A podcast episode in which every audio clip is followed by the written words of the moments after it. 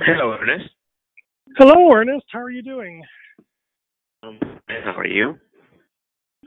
Pretty well. Yeah. Excuse me, just one second. Yeah.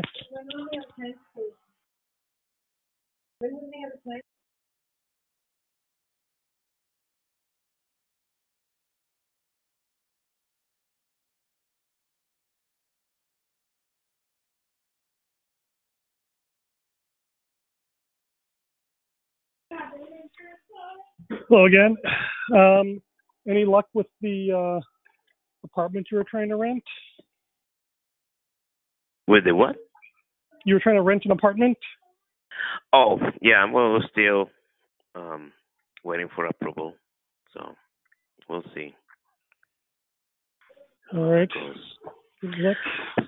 So um, I know what open source is, and Uh-huh. I know what I know what spirituality is, but I'm looking forward to learn about uh, open source spirituality. What is that? All right. So the the short answer is that we've talked about the need to engage people in pro-social status games, right? Where they uh, voluntarily, rather than through coercion, engage in pro-social behavior, even at some short-term cost to their personal advantage, right? hmm And so a, a good word for that, and we can try and find a better one. Uh, well, the, the point is that you want to have some sort of communal experience and values that drives people to do this. And historically, there was a combination of a sincere belief in an all-powerful deity who would punish misbehavior and uh, very strong social shaming of people who violated community norms. And those have been, uh, in Western civilization at least, were the kind of the dominant modes.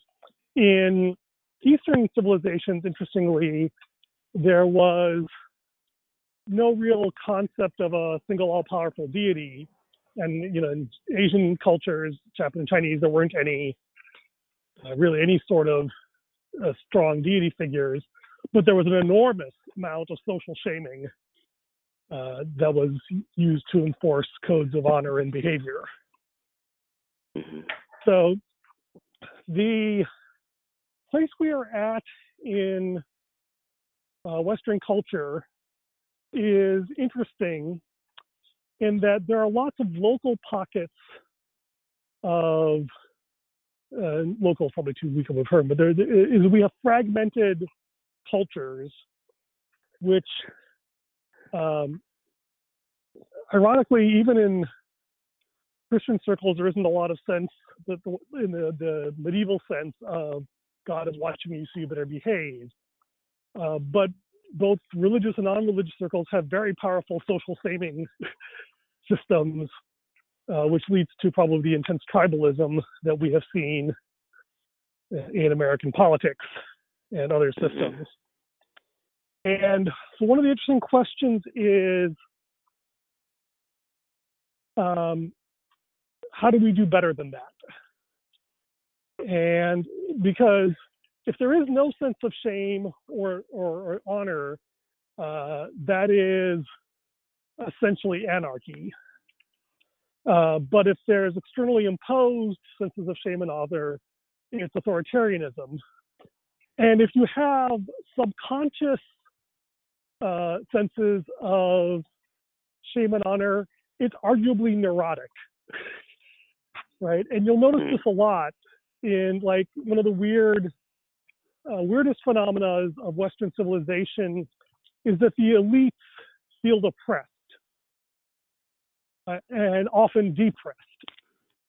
Uh, it used to be right that you know I can't speak for the top one percent, but for the top ten percent of the population, they are working harder uh, and in many ways more stressed uh, and more fragmented in their lives than poorer people, which is odd.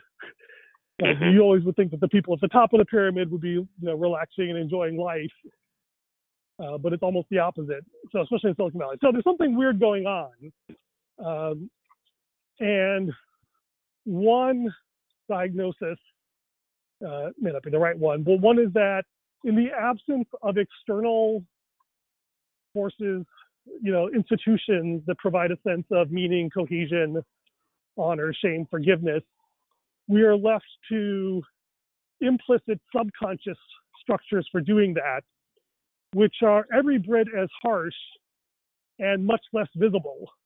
And so it's, you know, uh, one of my favorite podcasts, Zigzag, uh, she talks about how you know she's a NPR radio host, and they have a uh, you know there's a certain social cachet to being healthy, right? The uh, stuff white people like, right? You know, like the organic free-range yogurt and so forth, uh, and so on. And one consequence of this is natural childbirth is idolized in that community. And so when she had a medical complication and needed to get medication, uh, she felt this enormous guilt and shame for violating that norm. Even though she couldn't point out exactly why this mattered or why she should feel bad about it. And that just goes to show the strength of these subconscious social norms that we inherit. And when we don't have institutions, we can't manage it. So we talked about how religion has historically been this sense of the thing that binds us together. Mm-hmm. And what's interesting is we, people do actually talk about open source religion. Right? I don't know if you were around for any of the open source wars between the free software movement and the open source movement, or uh, the flame wars between different flavors of BSD and so mm-hmm. forth.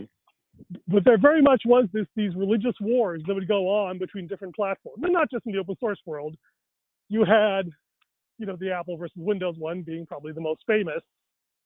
Um, but there were the Unix wars and so forth. And what's interesting is that, you know, in some ways, when there's a vendor around, it kind of is sort of, and at least easier for capitalists to understand why people would sell, or even Marxists to claim why people would self-sort into camps because, well, the, corp- the corporations have a clear vested commercial interest, financial interest in making sure that people, uh, you know, are blindly loyal to them. But mm-hmm. if anything, I think the open source fights were even more nasty. um, and there's no direct financial correlation for any of it. And I think part of it was because friend of mine had a great line. He said that the reason academic politics are so nasty is that the stakes are so low. Uh, because everything is so uh, sort of petty and personal, there's never any external threat where you feel like, oh crap, if I get this wrong, I'm going to lose my livelihood.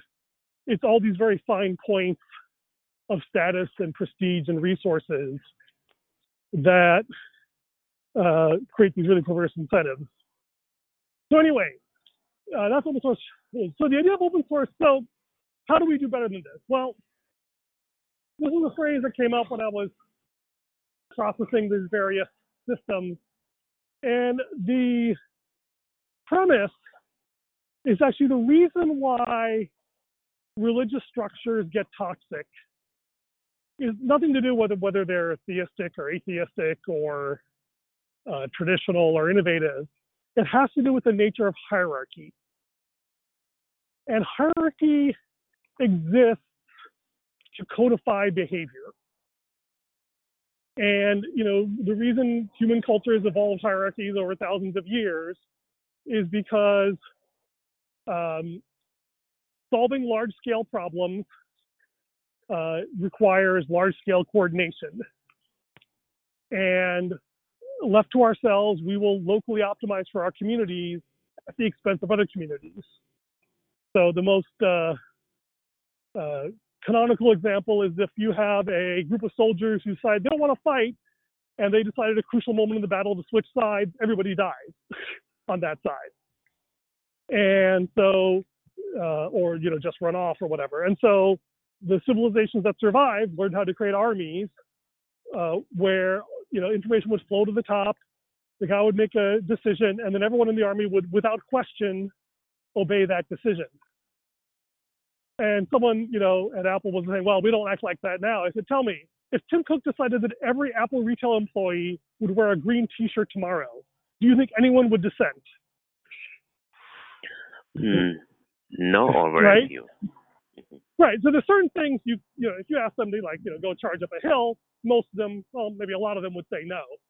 Uh, but if you told them to do something within the bounds of their training and their enrollment, what they signed up for, they would totally do it because that's we have this concept of a job which didn't even really exist 200 years ago, uh, which defines their identity and is based on some of those same hierarchies. So hierarchies are really good when you have um, a uniform context over a large region that can fit uh, in a single human mind. And so religions, uh, armies, corporations were all built in this hierarchical model.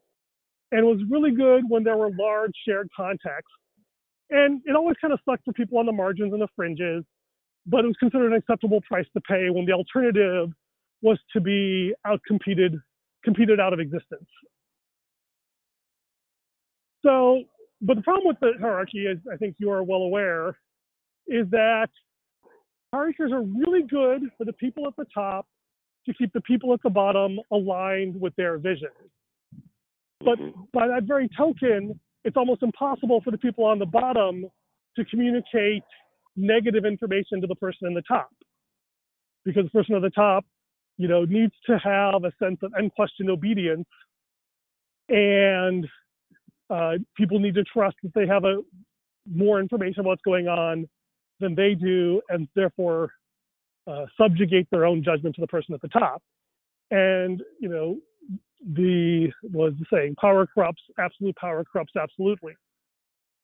And so we have, you know, arguably ever since the era of the God Kings, going back to Ultrasociety, we have evolved mechanisms to try to put some checks on the people at the top. But the reality is that uh, you know they work up to a point, and what we have now I think works much better than what they had in the Magna Carta or in the Roman Senate or uh, you know with the Shokas priests. But they're still breaking down, and there's two reasons they're breaking down. One, of course, is that the people at the top are corrupt, but that's because you know th- that's almost not their fault. You know, that the incentives are all aligned to push them that way. And secondly, because our contexts are no longer stable.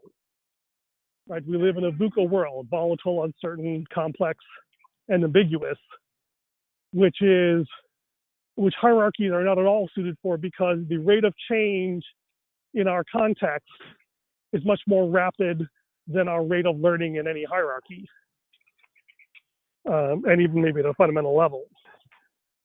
Still with me? Hello? Mm, Yes. Okay, good. Just say okay. So the answer is okay. How do we do better? So I think we've discussed this before.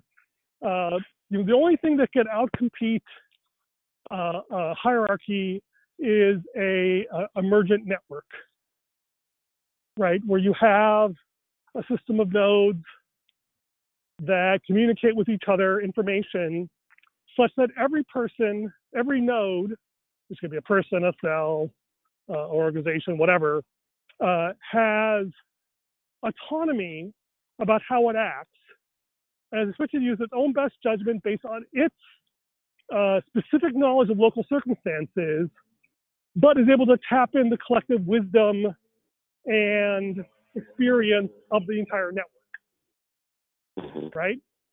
Yeah. And that can include um, what I would call uh, ad hoc hierarchies of authority. And that's actually an interesting way to talk about what happened during COVID 19, where you would find a small group of people, or often one person, who would then acc- accrete a small group around who would say, you know, this is a problem. We are, we need to practice social distancing. We need to get masks. And they formed a team of people who shared that vision. And then they published a series of models or policy recommendations or whatever. And then uh, different people would volunteer to propagate that. I mean, social media being the simplest example of that, people would say, "Oh, this is really important. I will forward it to my social circle." So the the forwarders did not necessarily, or they could have had a wide range of motivations and competence in what they chose, what why they chose what to forward, but they essentially voluntarily made themselves conduits for these higher level structures. And these were higher level, you know, these are some, maybe calling hierarchies is too much of a stretch, but there were still structures uh, that reinforced the authority of certain nodes in dealing with this particular problem. What's important, though, is that they reinforce the authority of the nodes without um, giving up their own autonomy. Right? It, it very much this idea of delegated uh, voting that we discussed before. Right? It's like for this crisis, for this topic, uh, you know, I'm going to defer to these people here that I now trust. But I always have a very easy way to, and therefore I'm going to forward stuff they send me. But at any time I can stop, and there's no secondary consequences. Like right now, if you disagree with a pastor on one small point of doctrine, you can get kicked out of your church and lose all your social structure and relationships and reputation. Right? If you get kicked off of uh, Uber, you lose all the reputation you built up uh, from being an Uber driver. And so it doesn't matter. It's not a fine-grained uh, decision. It is very coarse-grained because in a hierarchical system, either you're in or out. Uh, and interestingly, the term for that uh, was also a phrase that became very uh, salient during the early days of COVID-19 is a zero trust architecture. Have you heard this term? Yes, yes, of course. Okay. Bitcoin and, etc. Well, well, well, not even that. So the way it originally came up with was uh, as an alternative to virtual private networks. You remember the days of VPNs where, where, where all the tools you used were located at a physical data center inside Apple's 17 dot network, mm-hmm. right? And if you wanted to work from home or work over a wireless network, you'd have one of these fancy secure ID dongles that you would carry around with you and enter a six-digit code, mm-hmm. right? So every every tool, and someone once described it as it's the the castle model, where inside the castle are all the sworn samurai, and outside the castle are the barbarians. And and and people pointed out in multiple contexts, that's a really crappy model. One, sometimes your best uh, soldiers are out, your, your your most loyal soldiers are spies outside in the enemy world trying to figure out what the enemy's up to and B, there's traitors inside the castle. So that sort of hmm. coarse grained yes no binary in or out model was incredibly brittle. Because once once somebody get inside, they basically had the keys to the kingdom. They could do whatever they wanted. And so the new architectures are rather than trusting people based on where they are, it's not really zero trust, but it is you trust people based on who they are. So you have a personal identifiers of various kinds, often tied to hardware, uh, and multiple factors of authentication. And therefore, you know, when I moved from being at my office at my startup to working from home, it was basically no different.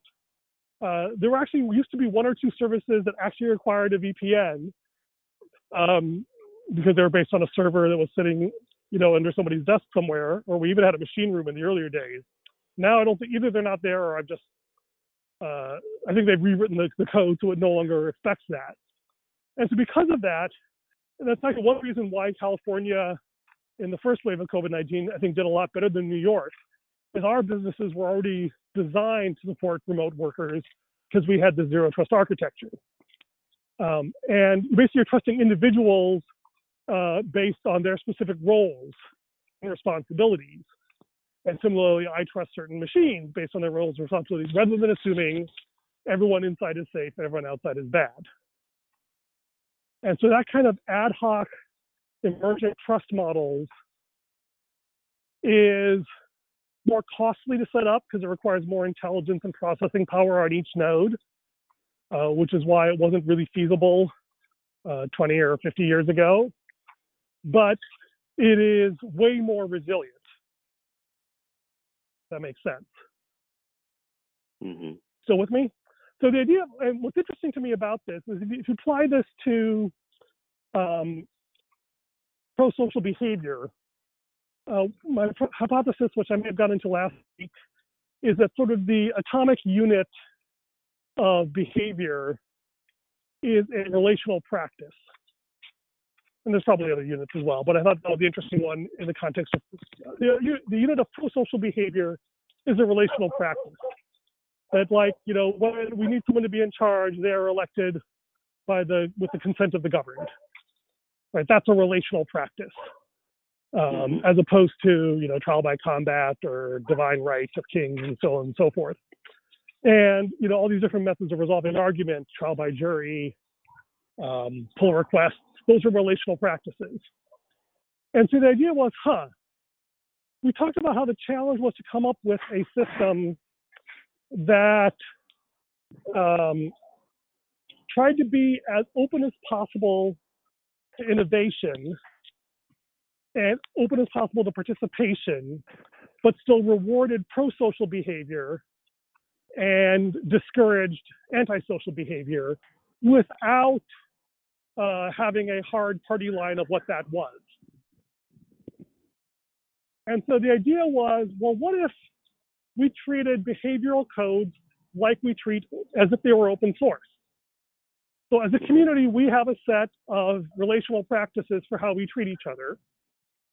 And everyone has um, the complete, have the power to fork either the community or the code. Actually, they probably fork them together. Um, uh, well, you can always fork the community and you immediately get a fork of the code. And you can choose to delegate, well, my group, you know, adheres to this code of our parent group. Um, you know, it could be either voluntary or involuntary, mutual or unilateral. But the idea is that uh, the people in charge don't own the membership. Right? Each individual member can make a fine-grained decision whether to join which fork. Like when Bitcoin forked from Bitcoin Cash, you know, everyone gets equal stake in both, and then they can kind of choose which one they want to invest more time and energy in.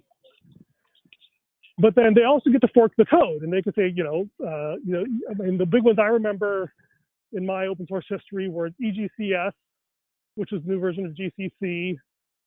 There was uh, HTML5, which was the the what WG working group, and then there was uh, X386, where the X11 maintainers uh, split off from the existing project and took over. So those were kind of the big epical ones I remember. Uh, one could argue even Linux was in some sense a forking of the GNU operating system project away from Richard Stallman, uh, who was notoriously the target of Eric Raymond's Cathedral and Bazaar. And it's interesting when you read that point, you realize that Eric Raymond's thesis was not. Uh, this actually came up because I was talking about how the real, uh, you know, we've been talking about this issue of Christian uh, uh, religious traditions, and I said, well, the cure, to, the, the for unity is not getting a bunch of people together in a room to agree on something. It's coming up with a standard of behavior for how we treat each other. He goes, well, that's a really, uh, it doesn't make any sense. I said, well, I agree it's a very bizarre form of unity, but it's not, actually, it's a bizarre, B-A-Z-A-A-R form of unity, exactly in the Eric Raymond sense of you know of the cathedral and the bazaar because the, the philosophy there is many eyes make for shallow butts, right? And the right to fork means that you have this, in a sense, free market of ideas. Mm-hmm. And the interesting thing about this mechanism is that you know you the expectation is that you as a group publish in a sense your interfaces like these are the practices that we commit to in terms of how we treat each other, how we treat people inside the community, how we treat people outside the community. And then this allows, and if you can sort of standardize that format to some extent, you can give people easy ways to measure how well they live up to those. And we kind of do that crudely today with statements of values um, and scorecards for how green we are or things like that. But again, those are very large scale, expensive things. The goal is to make these uh, very lightweight and easy to create, easy to evolve. And even at you know the early stages where it's going to be mostly manual, it's fairly straightforward. you know, down the road, it's not that hard to imagine using artificial intelligence and automation uh, to actually give us feedback. And then the whole point is that communities that are truly pro-social, in theory, would welcome this. They would say, "Hey, we are getting together as a bunch of Unitarians to save the planet, and we absolutely, you know, we believe that these practices will make us better human beings and more effective in our mission, and attract others to want to join us. And therefore, they really want to get better at it. And that's what I meant by the idea of spirituality. It, it's where people say, This is the kind of person I want to be. And I'm so serious about it, I'm willing to be accountable. Uh, to, uh, I'm willing to receive negative feedback to help me get better at it. And, you know, that is not particularly theistic or religious. Uh, you know, there are humanists and atheists and all sorts of people who uh, have similar sentiments. And then we say, okay, well, we're not really going to question the sincerity of your beliefs, but we will question the consistency of your actions. Mm-hmm. And like a professional athlete who's trying to maximize performance, um, you know, then that's becomes something that people would, in theory, be willing to submit to.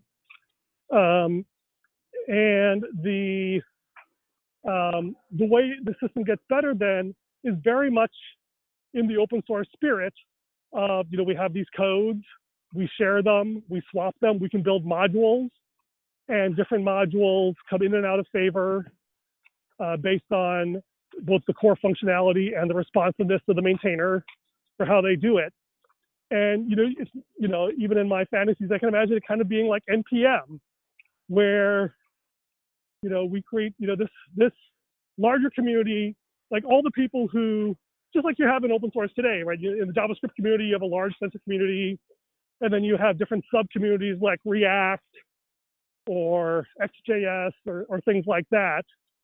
And within then, you have different module communities, and some things they share and some things they don't. Uh, but the NPM acts like this um, uh, common interface for discovering and applying modules with a lot of implicit social contracts that people don't even think about, you know, that there's no malicious code or whatever. And the fact that all the code is public means that there's not a lot of uh, barriers to entry. But if you're a malicious actor, there's enormous social pressure from everyone to weed out bad codes and to adopt good codes in place of bad ones. So that's what I mean by open source spirituality, which I think I can explain to someone who knows what open source is and how it works, uh, although I have no idea how to uh, necessarily explain that in terms of people who have not participated in, you know, cooperative peer production uh, and, and code maintenance to appreciate what that's a problem for another day. Mm-hmm. So, what do you think? Um, yeah, I understand that. Uh, sorry, I'm getting another call here. Uh, okay, so um, yeah, uh, this this spirituality side is um, um, it it rhymes well or, or it's uh, compatible with the um, with the explanation of your idea, uh, which you, you know um, it's a, an idea that several people have been working on. But uh, having the term spirituality means that you know it's both in it's more internal than external.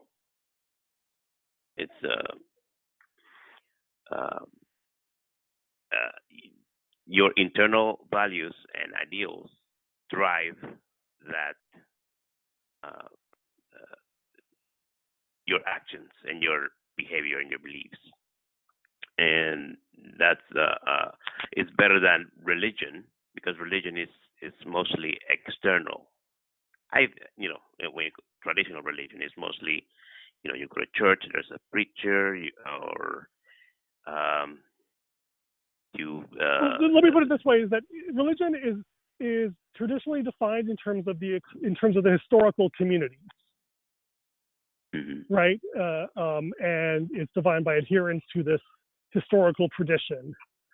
Um, and so it emphasizes the communal aspects of identity, whereas spirituality uh, tends to emphasize the internal experience. So, uh, you know, I, I, might say the word individual versus communal rather than ex- internal external. Uh, and the reason I make that point is that uh, precisely what I'm proposing is to exploit that difference to say, okay, I want to make an individual choice to be externally accountable to a system, which has historically not been part of most forms of spirituality. Mm-hmm.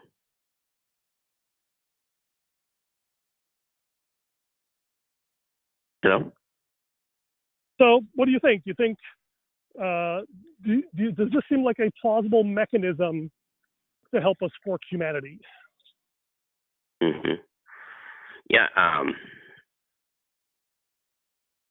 it's very interesting. Uh, the challenge, like you said, is um, how to make it so that people that are not familiar with open source and, and the practices of, you know, forking and um, diffing and, you know, sharing the development or of a, piece of code or project, uh, how to teach them uh, the, the virtues and the, the, benefits of that form of maintenance of uh, information.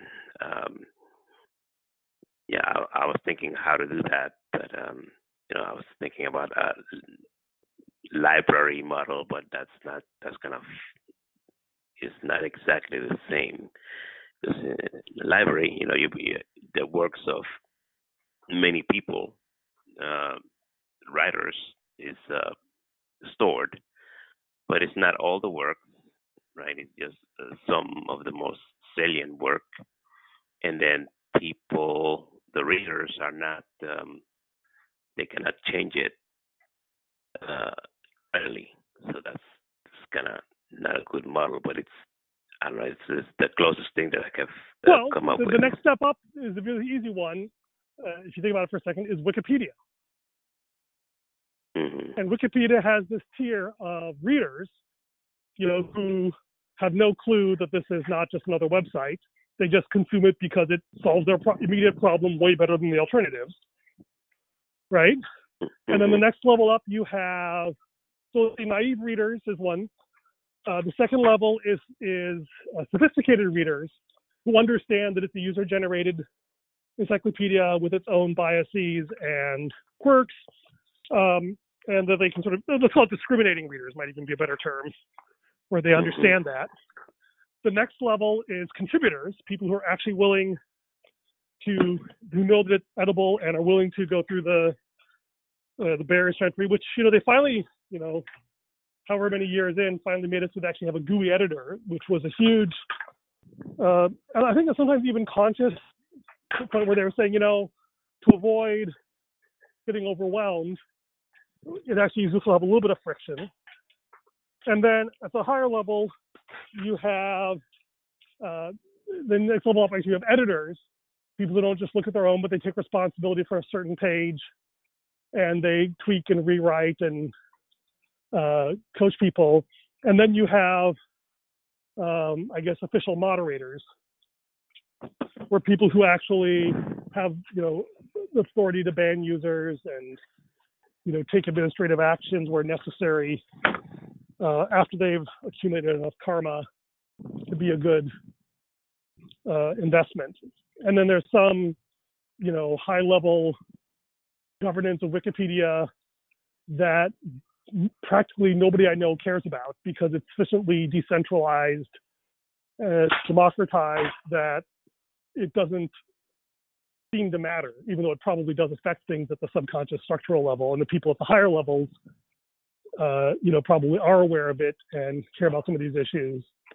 But the first two or three levels, it doesn't matter. Mm-hmm. Do you buy that metaphor?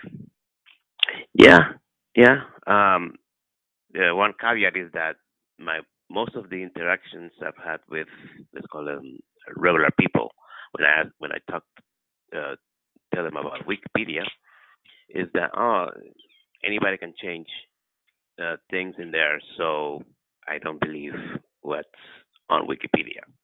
That's uh, one of the uh, what, uh, justifications some of the people I uh, know used to not trust it. Um, I trust it just you know specifically because anybody can change it. You know, I am I have actually have made corrections to Wikipedia articles. So uh, because a lot of people read the articles and and people can change them if they're not correct, then uh, that's why I, I, I you know trust it. But that's also why some people don't trust it. You know, let's you know we can have examples just like uh, China, you know, has with mm-hmm. uh, entry for you know, right you know, or you know authoritarian governments. They change. They want to change um, the view of their entities, their governments, you know, to the outside world. So that's where the Wikipedia moderators have to sometimes lock pages and uh, so that uh, the truth is what survives and not the um, uh, modifications of the subjects. But right. you know, well, precisely just... what I would say is people who are acting in bad faith get locked out, whereas mm-hmm. you know people who just disagree don't. And so yeah, so uh, the point is, is that this is actually a feature, not a bug.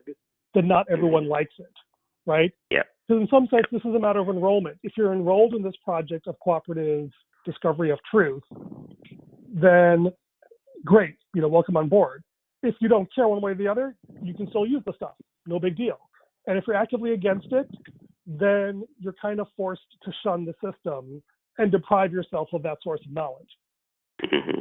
And that's a good thing if you think about it, because in yep. some sense, you want uh, the people who uh, believe or less implicitly condone this way of approaching benefit from it, and those who oppose this way of working punish themselves by cutting them off. Now, it is a problem in hierarchical systems like China being the extreme example, where when they do it, they cut off everyone else from it too.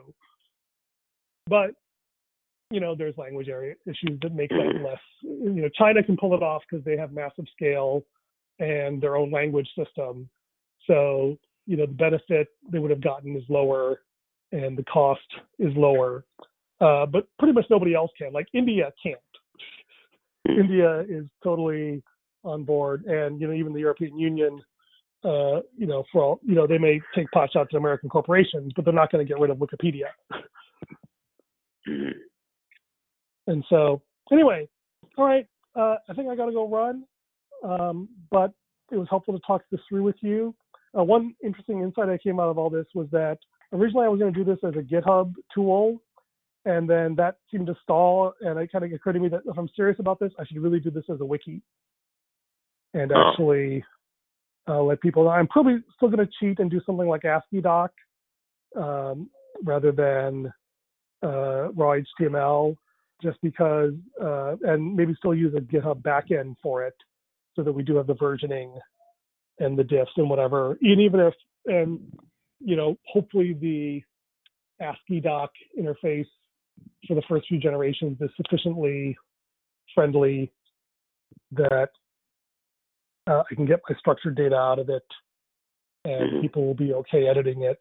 Uh, ultimately, uh, it is probably true that we want to have maximum. But it's actually not a bad thing to have a little bit of friction for editing in the first few generations, uh, just to um, you know build up the culture before you open the gates.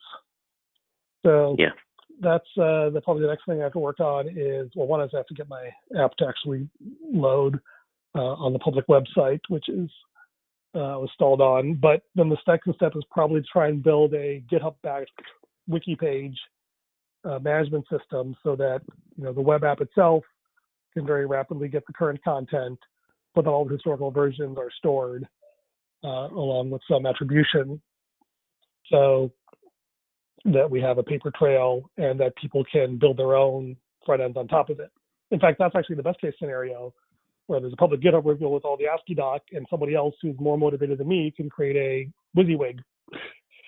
hmm And because it's GitHub, there's automatic conflict resolution and everything. So, um, and that way you have a wiki, which is GitHub, which I don't know if people have done that before. It seems like an obvious thing, but uh, the attempts at that have always been a little bit clunky. So that could be an interesting innovation by itself. hmm because uh, once you have the history in a nice machine readable format, you can do all sorts of interesting analyses. And you can also have it, uh, you know, wanting to have it kind of like a um, um, uh, NPM module where, you know, I like the code of contact conduct versus one version 1.4.1. Uh, whereas this community over here, they go with first, version 2.0. And so you can have forks Mhm. off of different versions and different namespaces and people can you know lock which version they want based on how much they trust the the maintainer, uh, which gets to some really interesting design patterns for uh, organizational design and conflict and competition. Anyway, hmm all right, thank you, Ernest. Uh, best of luck with the house hunting, and I'll talk to you soon. Thank you, Ernest. See ya. Okay, bye, Ernest. Bye. Bye bye.